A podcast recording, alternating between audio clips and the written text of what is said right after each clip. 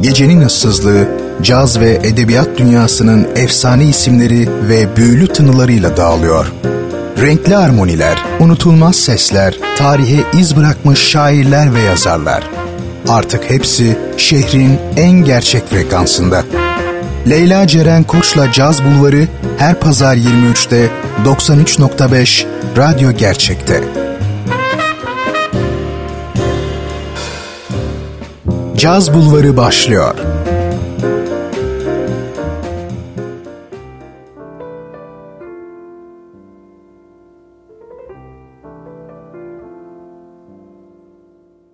Yüz roman yazdıktan sonra bile usta olmanın imkanı yoktur. Romancı her romanına çıraklıkla başlar, romanı içinde kalfa olur ve ancak o roman için usta olabilir. Bu sözlerin sahibi ise Türk romanının en derin üstadlarından biri Kemal Tahir. Sevgili Radyo Gerçek dinleyenleri Caz Bulvarı'na hoş geldiniz. Ben Leyla Ceren Koç'la birlikte bu gece yine edebiyat gecesi olacak ve konumuz da anladığınız üzere Kemal Tahir. Kemal Tahir Türk romancılığının köklerinden kopmayan, toprağın kokusunu eserlerinde hissedebildiğiniz bir üstad. Bu gece onun yaşantısına ve eserlerine kısaca göz atacağız ve birbirinden keyifli caz eserleri de bize eşlik edecek elbette. O sebeple vakit kaybetmeden başlıyoruz. Tekrar hoş geldiniz.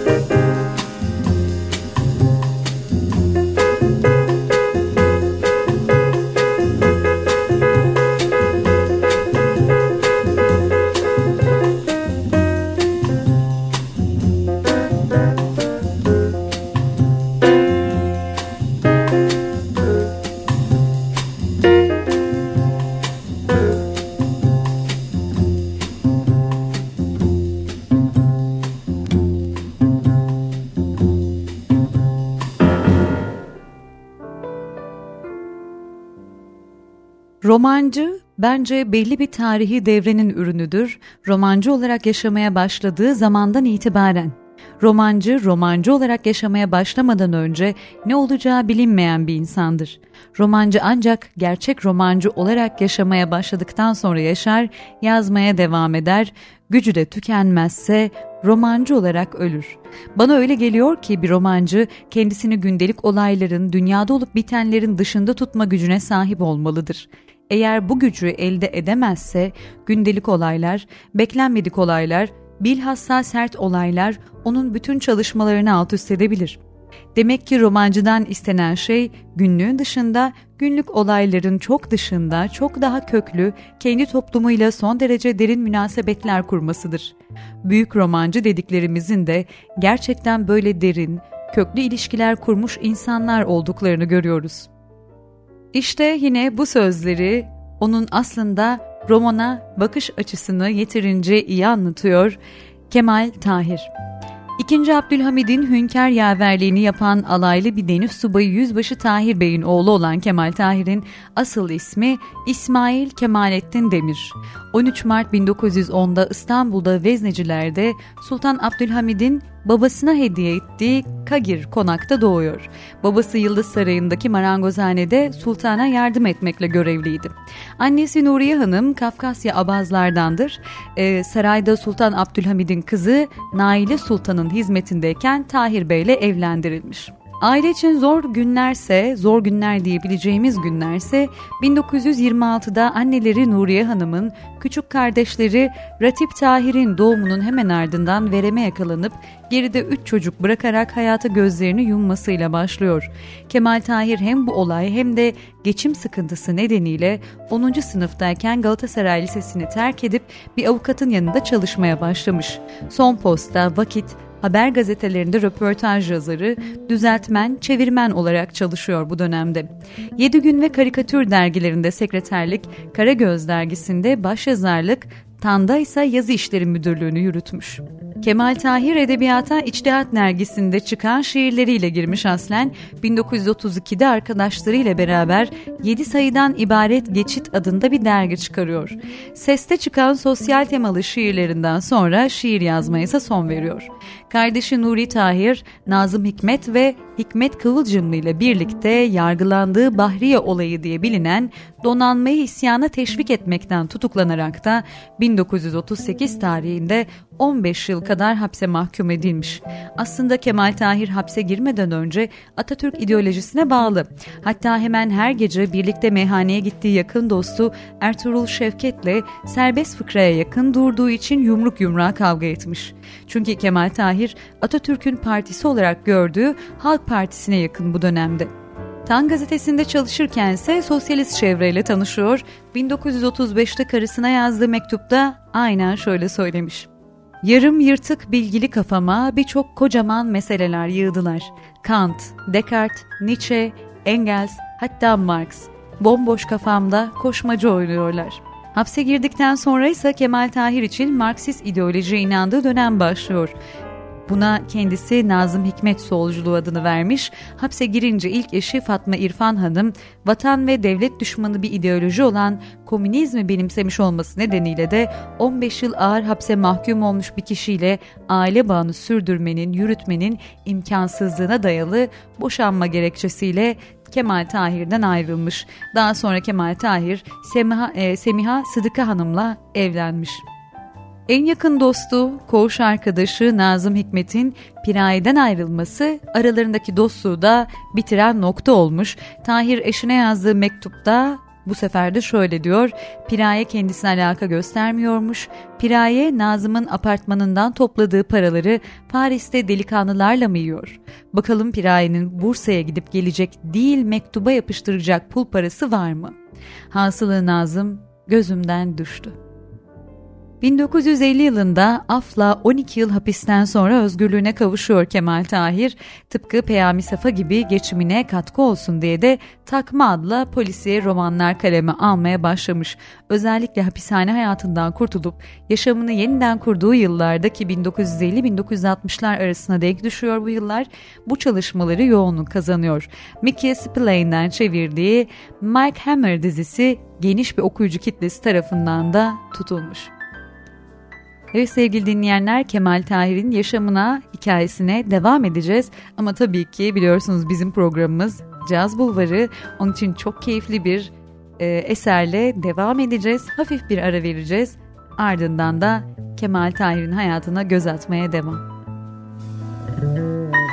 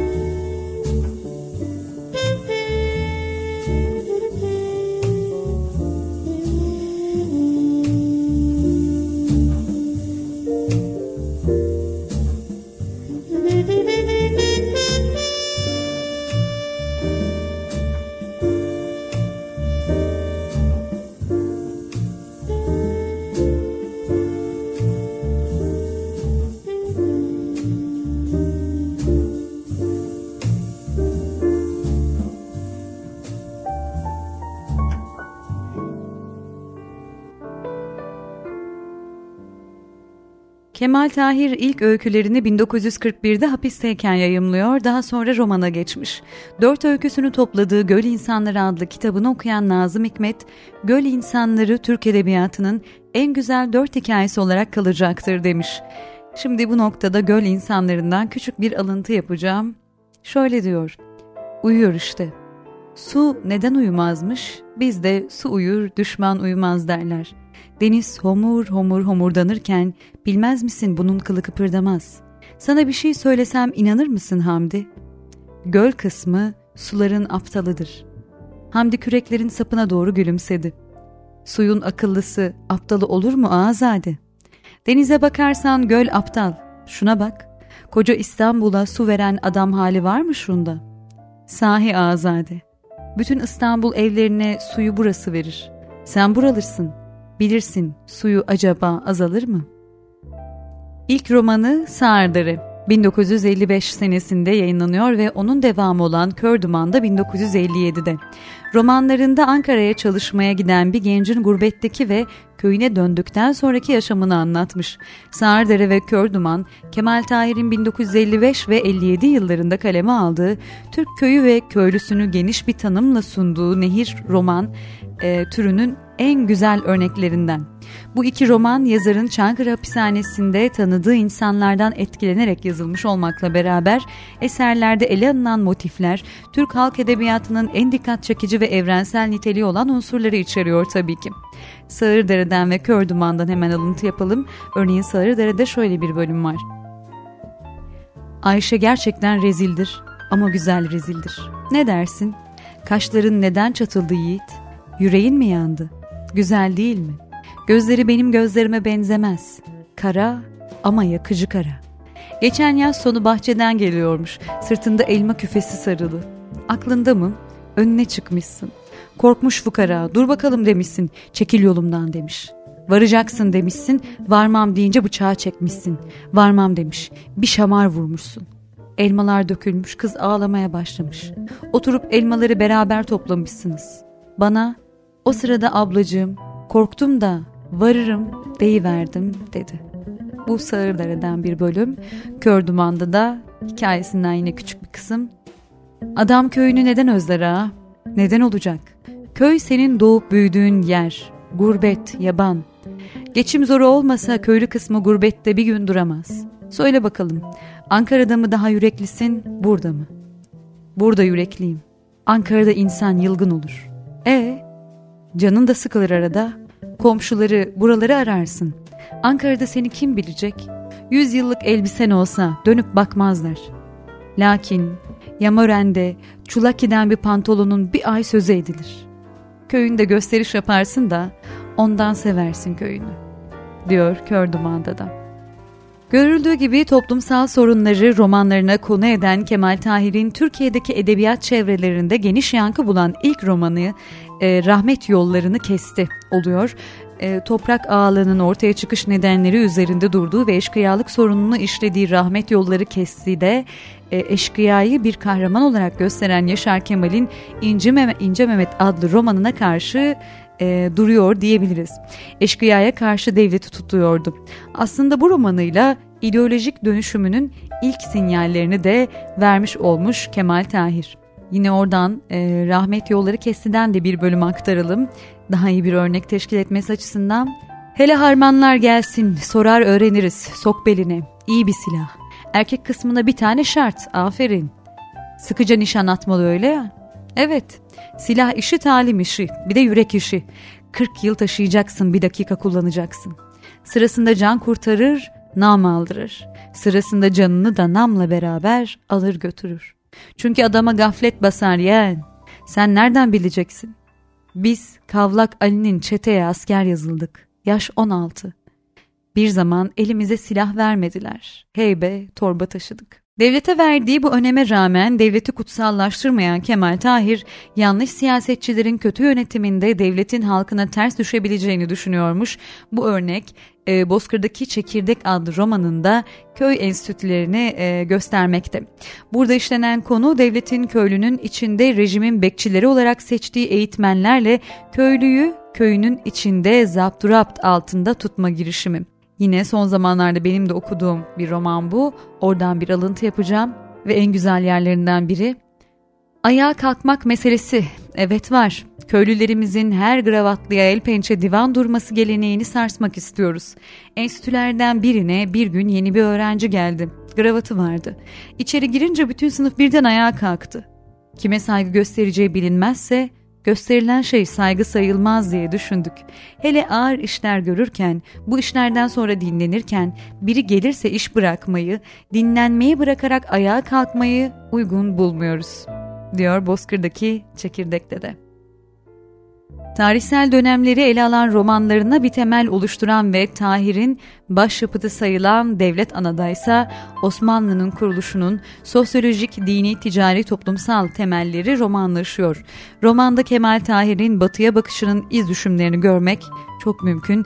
Devlet Ana romanının yayınlanmasından sonra solcu aydınlar Kemal Tahir'i Osmanlı'nın sınıfsız bir toplum olduğunu iddia ettiği ve devleti yücelttiği gerekçesiyle Marksist ideoloji dışına çıkmakla, milliyetçilik yapmakla hatta faşizan bir çizgiye yaklaşmakla e, suçlamışlar. Osmanlı mirasını reddeden Kemalistler ise Osmanlı'yı göklere çıkarmakla hatta Mustafa Kemal ve arkadaşlarını küçümsemekle, devrimleri kötülemekle itham etmişler. Roman Türk Dil Kurumu ödülünü alıyor bu arada. Artık Kemal Tahir, batılı değer dünyasına uygun olarak geliştirilmesi istenen yenileşme çabasının karşısına doğru e, değerleri olarak, daha doğrusu doğru değerleri de e, olarak da nitelenen Osmanlı değerlerinin savunucusu olarak karşımıza çıkıyor diyebiliriz. Kemal Tahir'e göre Osmanlı kolektif deha ile kurulmuş bir dünya, e, dünya imparatorluğu Anadolu Türk dehasının en büyük eseri. Bu nedenle kimine göre gerici, Osmanlıcı, kimine göre tartışmasız, bağımsız, sosyalist bir aydındı kendisi. Devlet Ana'dan şimdi bir küçük paragraf paylaşacağım sevgili dinleyenler ardından yine güzel bir müzikle, güzel bir eserle, caz eseriyle ara vereceğiz. Sonra hikayemize devam. Şöyle diyor Devlet Ana'da. Bilir kurban olduğum. Eskilerde batak matak yokmuş. İmparatorumuz güçlüyken, Konya Sultanı'nın gücü yettiğinde de Porsuk Sakarya böyle akamazmış başıboş. Bakımsızlıktan kudurmuş sular, tarlaları, otlakları basmış. Babam rahmetli derdi ki, üç kez yatak değiştirdi Sakarya ırmağı. Üç kez hisarları kuruda koyup savunsuz bıraktı. Türk'ün Moğol'un sürüp gelmesi bundan derdi rahmetli. Yolları yutmuş batak, kervan işlemez olmuş. Babam rahmetli, buraların yoksulluğu bundan derdi.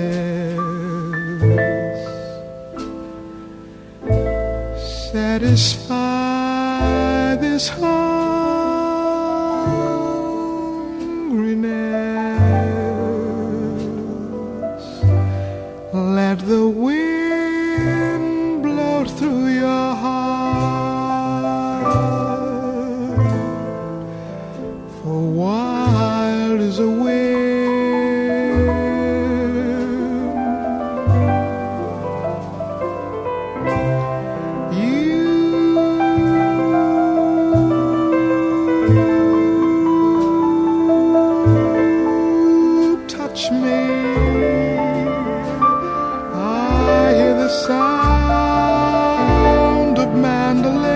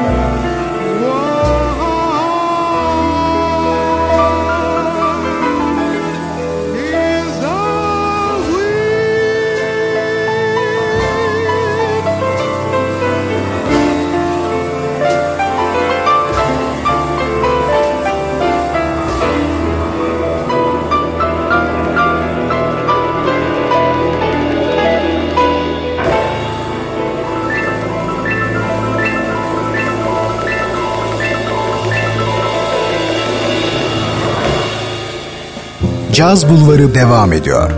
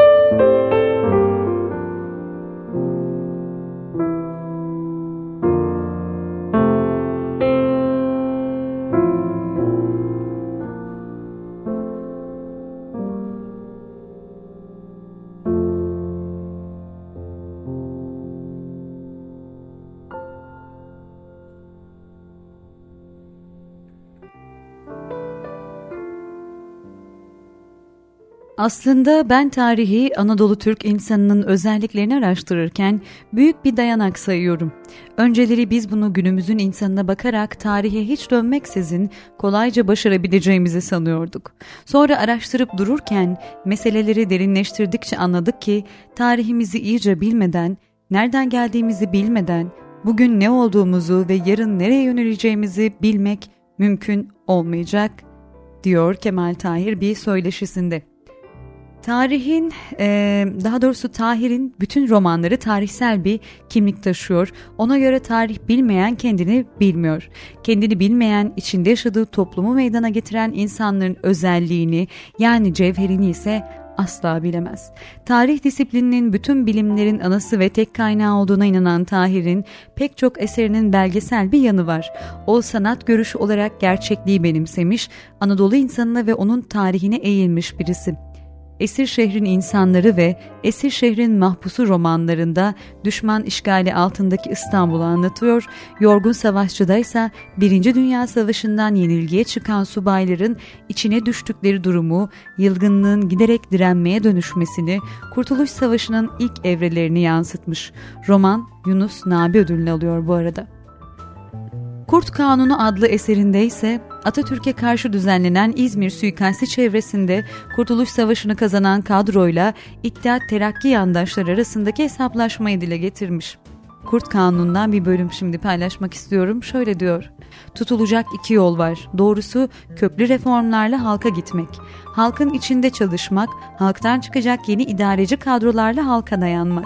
Bunu göze almazsan, kendini buna hazır göremezsen, nitekim 1908'de biz de göremedikti, o zaman kalıyor eskiyle idareye çabalamak. Eskisiyle idareye çabalayayım dedin mi, haksızlığı, kanunsuzluğu, hırsızlığı, devlet, hükümet nüfusunu kötüye kullanmayı katiyen önleyemezsin, yıpranırsın. Yorgun Savaşçı'dan da bir bölüm paylaşmak istiyorum sizlerle. Orada da aynen şöyle diyor yine millet meseleleriyle ilgili milletin savaşlardan yılgınlığını, artık vuruşmak istemediğini, çoğunun hasta ve sakat sağlamların işe şaşkınlıktan kurtulup toparlanamadığını, vuruşmak için avuç aydın kaldığını, gerisinin asker kaçağı, çapulcu ve eşkıya sürüsü olduğunu, iddiaçılarınsa dönemeyenlerin yenilgiden kendilerini sorumlu tuttuklarını, kimsenin milletin önüne iddiaçı olarak çıkamadığını, şimdilik mücadeleyi çetelerle ve bir avuç başıboş serserilerle yapacaklarını söyledi. Gelelim Karılar Koğuşu romanına. Kemal Tahir'in Malatya cezaevindeki anılarından yola çıkarak oluşturduğu biyografik bir roman bu. Roman düşünce suçlusu bir yazarın hapishane hayatını, umut ve umutsuzluğun, neşe ve kederin, ölümle hayatın iç içe geçtiği cezaevindeki insanlık portreleriyle onun gözlemlerini anlatır. Romanda yazar Murat'ın sürekli kişiliğini ön plana çıkarır. Diğer kahramanlarsa ancak onun gözünden bir anlam kazanır. Bu romanımızsa 1943'te yazıldığı halde ölümünden sonra 1974'te basılabilmiş. Yol ayrımı romanına gelirsek yine Serbest Cumhuriyet fıkrasının kuruluş yıllarını ele alıyor bu romanında da. Esir Şehir üçlemesinin son kitabı aslında. Romanda birçok karakter üzerinde Kemal Tahir'in kendisinden bir şeyler bulunabilir. Örneğin Kemal Tahir, Kemal Bey gibi hapse atılmış ve mahpusluk yıllarında karısından ayrılmak zorunda kalmıştır. Gazeteci Murat da Kemal Tahir gibi yine Varlık Gazetesi'nde çalışmıştır ve Halk Partisi yanlısıdır. Şair Selim Nuri karakteri de bir manada yazarın yakın arkadaşı Nazım Hikmet'in yansımasıdır. Hür şehrin insanları ise ölümünden e, sonra sarı defterleri arasında bulunmuş bir roman metnin sonundaki tarihten anlaşıldığına göre bu yapıtın 1949 yılında Çorum cezaevinde tamamlanmış sonradan üzerinde çalışmak üzere bir kenara e, konmuş. Hür şehrin insanlarından yine güzel bir e, paragraf var. Onu sizlerle paylaşacağım. Şöyle diyor. Murat defteri biraz karıştırdı. Kendisinden evvel ancak üç kişi cevap vermişti. Birisi can yoldaşı, ikincisi İnci, Üçüncüsü çok bilmiş. İlk tetikte can yoldaşıyla çok bilmişin erkek, İnci'nin ise hanım olduğunu anladı. Can yoldaşıyla İnci arasında hafiften bir gönül rabıtası bulunduğu da seziliyordu. Herhalde defter bu İnci hanıma ait olmalıydı. Sevdiği delikanlının fikirlerine, mesela Voltaire'le Kant'tan daha fazla değer verdiği için e, ilk cevapları ondan almak istemişti. Delikanlının da işi ciddi tuttuğu belliydi. Orta sınıf halkın hiç yadırgayamayacağı şekilde karşılık vermişti. Çok bilmiş, daha enteresan bir adamdı. Kendi fikirlerini başkalarınınkinden üstün tutan, biraz kibirli, son derece maddi olduğu için övündüğünü saklamayan insanlardan. Böyleleri halbuki gündelik işlerde hayalperver görünenlerden daha çok heyecanlı olurlar. Ellerine kalem aldıkları zaman gösterdikleri kuru mantığa, mantığı hayata tatbik edemezler deniyor. Türk Edebiyatı'nda yapıtları ve düşünceleri en çok tartışılan yazarların başında Kemal Tahir geliyor dediğim gibi. Çalışma masasının arkasında Osmanlı haritası asılı Naima, A e, Aşık Paşa, Dede Korkut, Evliya Çelebi, Siyasetname, Kabusname, e, Mevlit okuyan, Batı'yı barbar olarak niteleyip Osmanlı'yı savunan bir Marksist elbette bir yere oturtup tanımlamak kolay değil onun için onu. Bu yüzden ne sol ne de sağ onu tümüyle kabullenemiyor. E, sola göre yeterince ve hakkıyla solcu değil, sağa göre ise din konusunda hassas değil. Ama her kesime kullanabileceği uygun düşünceler üretebilmiş bir isim. Kemal Tahir en çok her türlü düşünceyi romanına yerleştirdiği için e, eleştirilmiş. Roman estetiği, dil, ritim, atmosfer gibi e, modern romanın özelliklerini önemsemekle suçlanmış ancak tuhaf bir paradoks olarak Kemal Tahir'i günümüze değin getiren de romanlarının tekniği edebiyattaki yeri değil e, bünyelerinde taşıdıkları bu düşünceler olmuş. Ve sevgili Radyo Gerçek Caz Bulvarı dinleyenleri tabii ki geldik yavaş yavaş Kemal Tahir'in üstadında yaşamının e, sonuna çok önemli eserler vermiş, toplumumuz için, Türk edebiyatı için çok değerli eserler üretmiş bir isim. Fakat ölümü biraz talihsiz gerçekleşmiş diyebiliriz. E, Hulusi Dostdoğru'nun Kemal Tahir adlı kitabında anlatıldığına göre Tahir ölümünden önceki gece Mehmet Barlas'ın evinde yemeğe gidiyor. Yemekte Mete Tunçay'la İsmail Cem de bulunuyormuş. Tahir Tunçay'la tartışmaya başlamış ve bir süre sonra fenalaşarak evine dönüyor ve maalesef Üstad o sabah e, yaşamını kaybediyor. Kitabın yazarı Dostoğru Tahir'in ölümünden Tunçay'ın sorumlu olduğunu düşünüyor. İlgili yerlerse kitaptan bu durumu anlatan ilgili birkaç yer var. Onları sizle paylaşmak istiyorum. Şöyle diyor Dostoğru. Kemal Tahir'in ölüm nedeni kalbinin arka duvarını kapsayan çok geniş çaptaki enfarktüs kriziydi. Bu öldürücü krizin gazeteci Mehmet Barlas'ın evindeki son yemekli toplantıda başladığı retrospektif olarak yani sonradan geriye doğru yapılan hastalıkla ilgili soruşturmayla anlaşıldı. Kemal Tahir'in uzun yıllar Anadolu zindanlarında siyasi e, tutuklu olarak kalmasının etkisi ve sigara tiryakili yüzünden hızlı yokuş ve merdiven çıkmalarından sonra ışıltılı bir solunum darlığı belirtisi gösterdiğini onu yakından tanıyanlar da bilir demiş. Ayrıca dost doğru tıbbi anlamda da Kemal Tahir'in yaşadığı zorlukları, yaşadığı atlattığı kanseri ve tüm bunlara rağmen bu geceye, bu gecenin nasıl sonuçlandığını e, kitabında anlatmış tabi. Ve şöyle bir bölüm var. Sofrada Kemal Tahir'le tanışır tanışmaz saldırıya geçen ve onu tarihi değiştirmekle suçlayan Mete Tunçay'ın e, bu çıkışının karşılıksız kaldığını sofrada bulunanlardan birkaçı söylemiş de olsa ölümünün ertesi günü Mehmet Barlas'ın Cumhuriyet Gazetesi'ndeki sütunu sonunda arkadaşımız için yazdığı yazıda Kemal Tahir'in bir antitez olduğunu ortaya atması, o aralarından ayrıldıktan sonra sofrada kalanların bu konuyu enine boyuna konuştuklarını ortaya koymaktadır. Ayrıca Kemal Tahir'in ölümünden sonra Mehmet Barlas'ın taziyeye geldiği zaman gece onların arkasından durumu çok merak ettiklerini, gözlerine hiç uyku girmediğini, geç vakitlere kadar oturup konuştuklarını ve sabaha karşı da arabaya atlayıp boğaza giderek sıkıntılarını dağıtmak istediklerini söylemesi de e, sofrada geçen olayın önemini aktarmaktadır, anlatmaktadır denmiş yine kitapta. Ve Kemal Tahir'in yine ölümünden sonra İsmail Cem'in Milliyet Gazetesi'nde yazdıklarından bir alıntı e, var yine. Onu da sizlerle paylaşmak istiyorum. Şöyle demiş, Kemal Tahir'i son gecesinde dinlerken sözlerinin bir çeşit vasiyet özelliği taşıyacağını nasıl bilebilirdik? Şöyle demiş Tahir, sizler gençsiniz, size şunu belirtmek istiyorum. Hayatım boyunca bir sistem dahilinde düşünmeye çalıştım. Sistemden ayrılmadım, yazdıklarım bir rastlantı sonucunda değildi. Sistemli düşüncenin sonucunda bulunmuştur. Bundan ötürü doğrultumda yanlışa düşmedim. Olaylar söylediklerimi doğruladı. El yordamıyla değil, bir sistem içinde düşünmelidir insan. İnsanlar yanlış yapabilir ama çok çekmiş insanlar talihlidir bir bakıma yanlış yapmaları daha zordur. Benim geçtiğim yollarda kendini tüketen ve benim çektiğim acılardan geçen insanlar doğrulara daha kolay erişebilir. Yazdıklarımı bir gün tarih yargılarsa bu ilişkiyi mutlaka görecektir. Romanlarımın doğruluğunu ortaya koyacaktır. Ben romanlarımda dünü yazdım. Ama romancı dünü yazarken kendi gününü yansıtır bir bakıma. Hatta gelecek için yazar ve bu sözlerle noktalamış e, son gecesini Kemal Tahir. Evet sevgili Caz Bulvarı dinleyenleri 21 Nisan 1973 gecesi gazeteci Mehmet Barlas'ın evinde e, verilen davetten sonra Tahir'in fenalaşıyor, e, Kemal Tahir fenalaşıyor ve o gece geçirdiği kalp krizi sebebiyle de İstanbul'da vefat ediyor büyük usta. Sevgili Caz Bulvarı dinleyenleri bu hafta elimden geldiğince sizlere Kemal Tahir gibi Türk Edebiyatı'nın en usta isimlerinden birçok önemli eser vermiş ve bizim dünyamızı, Anadolu topraklarını e, hem sosyal açıdan hem siyasi açıdan en iyi anlatan isimlerden birisi bana kalırsa kendisi. Ondan bahsetmeye çalıştım sizlere. Umarım memnun kalmışsınızdır. Kemal Tahir'le henüz tanışmadıysanız mutlaka romanlarından birini edinmenizi ve okumanızı da aciliyetle tabii ki tavsiye ediyorum. Haftaya bir başka isimle, bir başka efsane isimle, değerli ve önemli bir isimle buluşuncaya kadar güzel okumalarla geçen bir hafta olsun ve tabii ki cazdan da ayrılmayın. Görüşmek dileğiyle. İyi geceler.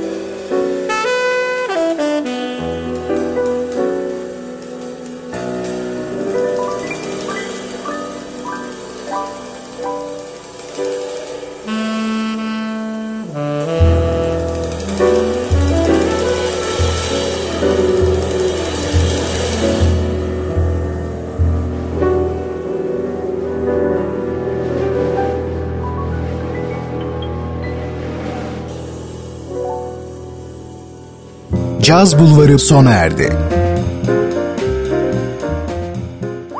Bu program hakkındaki düşüncelerinizi dinleyen et radyogercek.com adresine mail atarak bize ulaştırabilirsiniz.